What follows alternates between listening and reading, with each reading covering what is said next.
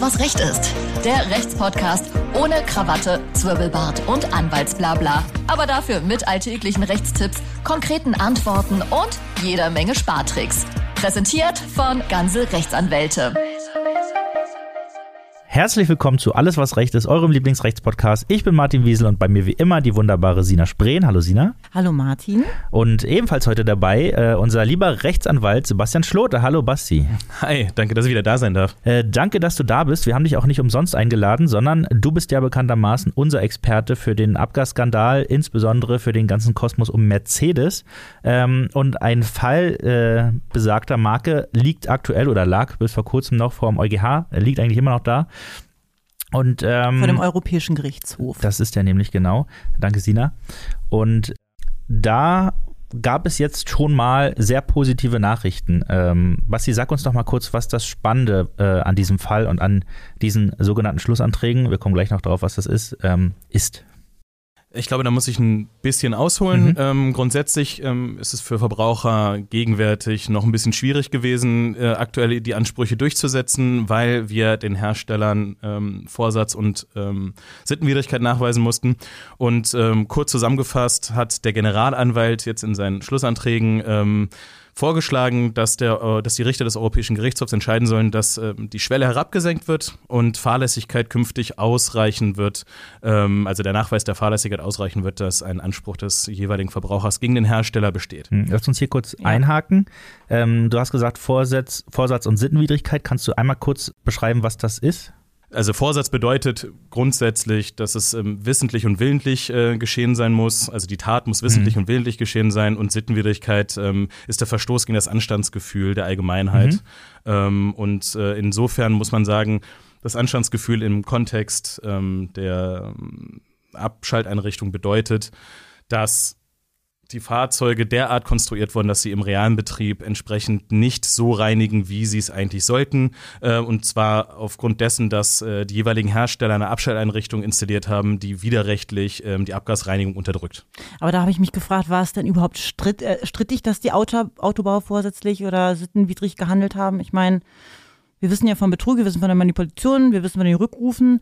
Warum steht das noch in Frage? Genau, ich glaube, da muss man, muss man ein bisschen differenzieren. Wir haben den ursprünglichen Abgasskandal mit dem EA 180 Motor. Ähm, dort äh, war es so, dass die Abschalteinrichtungen derart konstruiert waren, dass sie nur auf dem Prüfstand tätig waren, ausschließlich ähm, und ähm, im Realen dann halt gar nicht mehr oder halt nur sehr stark vermindert. Und bei den aktuellen Abstelleinrichtungen, wie beispielsweise beim Thermofenster, was ja auch streitgegenständig unter anderem bei dem Verfahren beim EuGH ist, ähm, geht es halt darum, dass es in, in gewissen Situationen auch im realen Verkehr reinigen kann, aber halt nur in sehr starken Ausnahmesituationen. Mhm. Also wenn das, wenn die richtige Außentemperatur erreicht ist praktisch. Genau, also die Prüfung, die Zulassungsprüfung ist normalerweise zwischen 20 und 30 Grad. Das ist standardisiert, damit in Europa eben eine einheitliche Zulassung ähm, geschieht.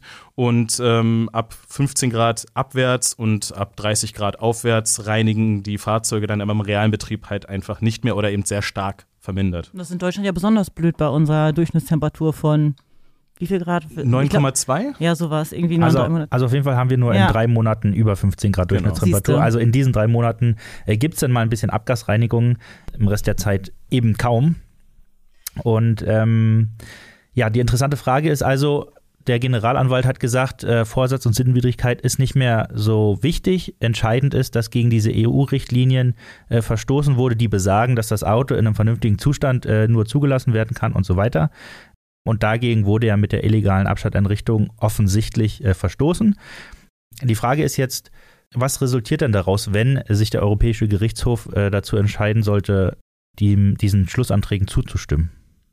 Grundsätzlich ist es einfach mal so, dass die Situation für die Verbraucher sich derart verbessert, dass nunmehr die, die Hersteller ähm, mehr ähm, Infos geben müssen, weshalb sie die Abstelleinrichtung installiert haben, was sie für Ziele damit gehabt haben und sozusagen der Verbraucher entlastet wird, die Beweise dahingehend zu führen, dass man in Vorsatz und Sittenwidrigkeit nachweisen muss, also eine, eine besonders hohe Hürde. Ähm, die wird jetzt umschifft. Faktisch ist mit der unzulässigen Abstelleinrichtung, muss man davon ausgehen, dass man zumindest auch fahrlässig gegen die europäischen Normen verstoßen mhm. hat. Zumindest muss der Hersteller Hersteller sich dann halt exkulpieren heißt es im Juristendeutsch. Das heißt, er muss ähm, ähm, Informationen geben, warum er das getan hat und weshalb er glaubte, dass es mit den Richtlinien und den Bestimmungen ähm, im Einklang sind. Das heißt also, die Durchsetzung von Schadensersatz wird dadurch deutlich leichter. Immens, davon mhm. gehen wir auf jeden Fall aus. Mhm. Im folgenden Fall ging es ja um ein Mercedes-Benz-Fahrzeug, glaube ich. Mhm. Ne? Ähm, können sich dann aber jetzt auch andere, sagen wir mal mit einem VW oder mit einem Fiat. Fiat über diese Entwicklung am EuGH freuen.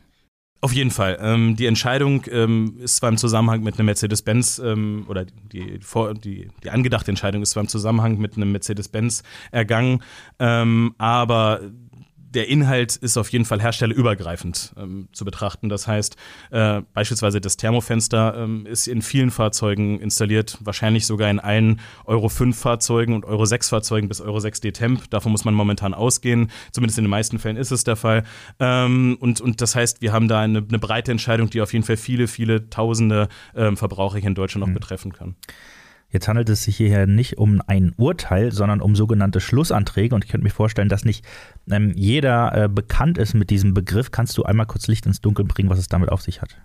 Gerne. Ähm, grundsätzlich ist es so, dass in einem Verfahren von dem EuGH verschiedene Parteien angehört werden. Natürlich der vermeintliche Kläger, ähm, die Beklagtenpartei ähm, und dann haben wir noch die Europäische Kommission, die gehört wurde und auch die Bundesrepublik Deutschland. Das heißt, jeder hat eine Information dazu gegeben und ähm, eine Art Berichterstatter, in dem Fall der Generalanwalt, ähm, hat sich das dann alles auch angehört äh, neben den Richtern und hat jetzt so eine Art in Entscheidung vorgeschlagen. Mhm. Und diese, dieser Vorschlag wird jetzt den Richtern übergeben oder ist jetzt auch veröffentlicht worden und das haben die Richter ungefähr in der Regel Regel drei, vier Monate haben sie Zeit und ähm, dann entscheiden sie ähm, in der Vergangenheit weit überwiegend genauso wie der Generalanwalt das eben auch vorgeschlagen hat. Also wir gehen davon aus, dass dem zugestimmt wird. Sehr stark. Okay.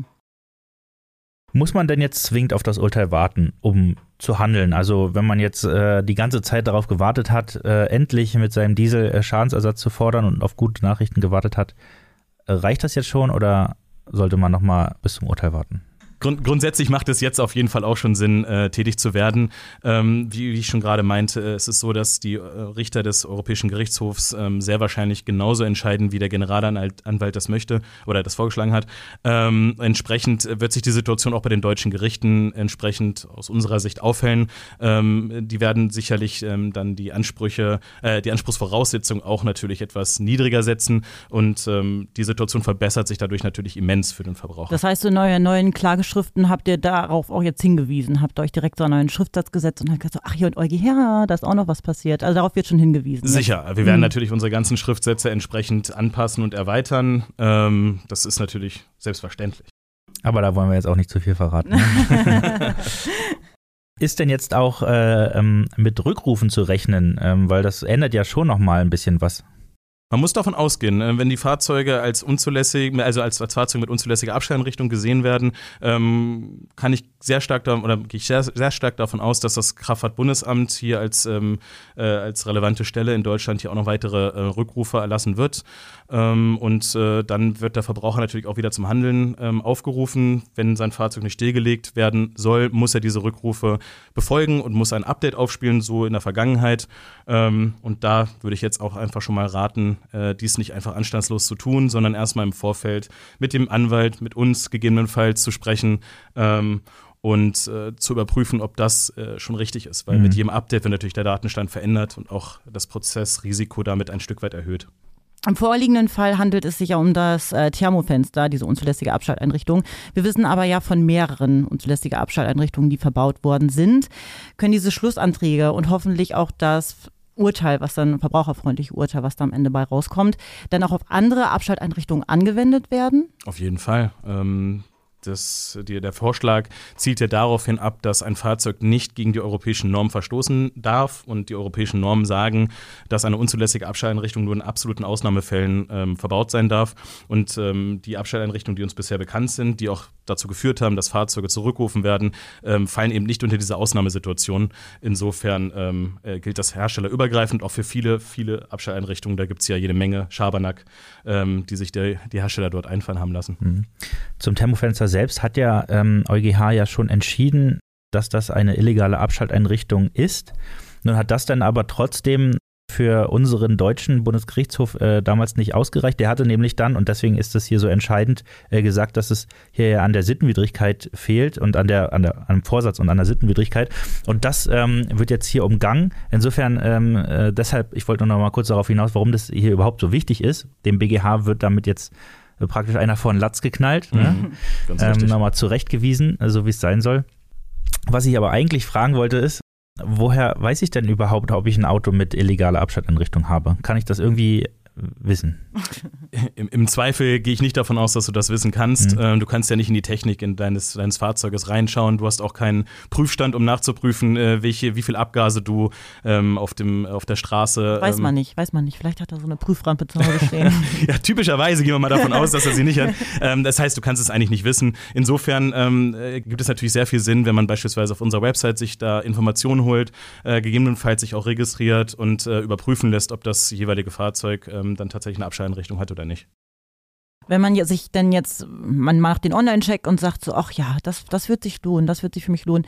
Ähm, wie viel Schadensersatz lässt sich denn heute minimal, maximal herausholen? Das ist natürlich eine gute Frage. Äh, ist natürlich sehr einzelfallabhängig, ja. äh, je nachdem, wie hoch der ursprüngliche Kaufpreis war, auch äh, wie weit man mit dem jeweiligen Fahrzeug gefahren ist. Denn für ähm, eine, eine Laufleistung, die man bisher schon absolviert hat, muss man einen Nutzungsersatz zahlen. Ähm, aber auch da gibt es äh, ganz gute Nachrichten, denn der Generalanwalt hat sich auch zu dem Thema geäußert und ähm, hat dort nochmal betont, dass ähm, ein Nutzungsersatz nicht so hoch sein darf, dass der Verbraucher am Ende des Tages mit ähm, also plus minus null rausgeht, mhm. sondern der Verbraucher muss auf jeden Fall entschädigt werden, so wenn er unzulässige Abschalteinrichtung drin ist. Und das ist natürlich eine sehr gute Entscheidung. Ja, absolut. Also ich würde nochmal zusammenfassen, die, die Ausmaße äh, dieser ähm, Schlussanträge sind eigentlich größer, als, äh, als sie sich anhören. Sie sind auf äh, fast alle Marken, Modelle, Autos, die eine illegale Abschalteinrichtung äh, installiert haben, anzuwenden und die Durchsetzung von Schadensersatz für den Betrug im äh, Dieselskandal wird für jeden Einzelnen äh, deutlich leichter. Man könnte ja wahrscheinlich auch davon ausgehen, dass die Hersteller aufgrund dieser Rechtslage auch vergleichsbereiter werden, weil sie es vielleicht gar nicht erst auf ein äh, langes, teures Verfahren ankommen lassen wollen. Es wäre natürlich sehr verbraucherfreundlich, wenn die ähm, jeweiligen Hersteller äh, den Verbrauchern nicht dahingehend äh, zwingen, vor Gericht zu gehen und in langwierigen Prozessen ähm, dann für den Schadensersatz zu kämpfen. Ähm, wir gehen davon aus, dass auch die Vergleichsbereitschaft sich auf, äh, auf dem, aufgrund des Urteils, was dann zu erwarten ist, erhöhen wird. Genau, also äh, für jeden, ähm, der jetzt interessiert ist, kann ich nur raten, einmal auf www.gansel-rechtsanwälte.de zu gehen. Da gibt es unseren kostenlosen Online-Check im Dieselskandal und da kann man einfach mal prüfen, ob das eigene Auto denn jetzt betroffen ist. Das gilt übrigens auch, wenn ihr, ihr das Auto schon verkauft habt. Also ihr müsst es nicht noch besitzen. Ne? Äh, Schadensersatz könnt ihr trotzdem bekommen. Und wie gesagt, wir, wir, wir, wir sagen euch das kostenlos und die Durchsetzung ist am Ende auch ohne Kostenrisiko möglich. Ähm, da haben wir etliche Methoden, Rechtsschutzversicherung, Prozesskostenfinanzierung und so weiter. Also, ähm, guckt euch das an. Danke dir, Basti, äh, für die ganzen Informationen. Sehr gerne. Ähm, danke, Sina. Und äh, an alle da draußen. Hört nächste Woche gerne wieder rein. Abonniert den Podcast und macht's gut. Ciao, ciao. Ciao. Tschüss.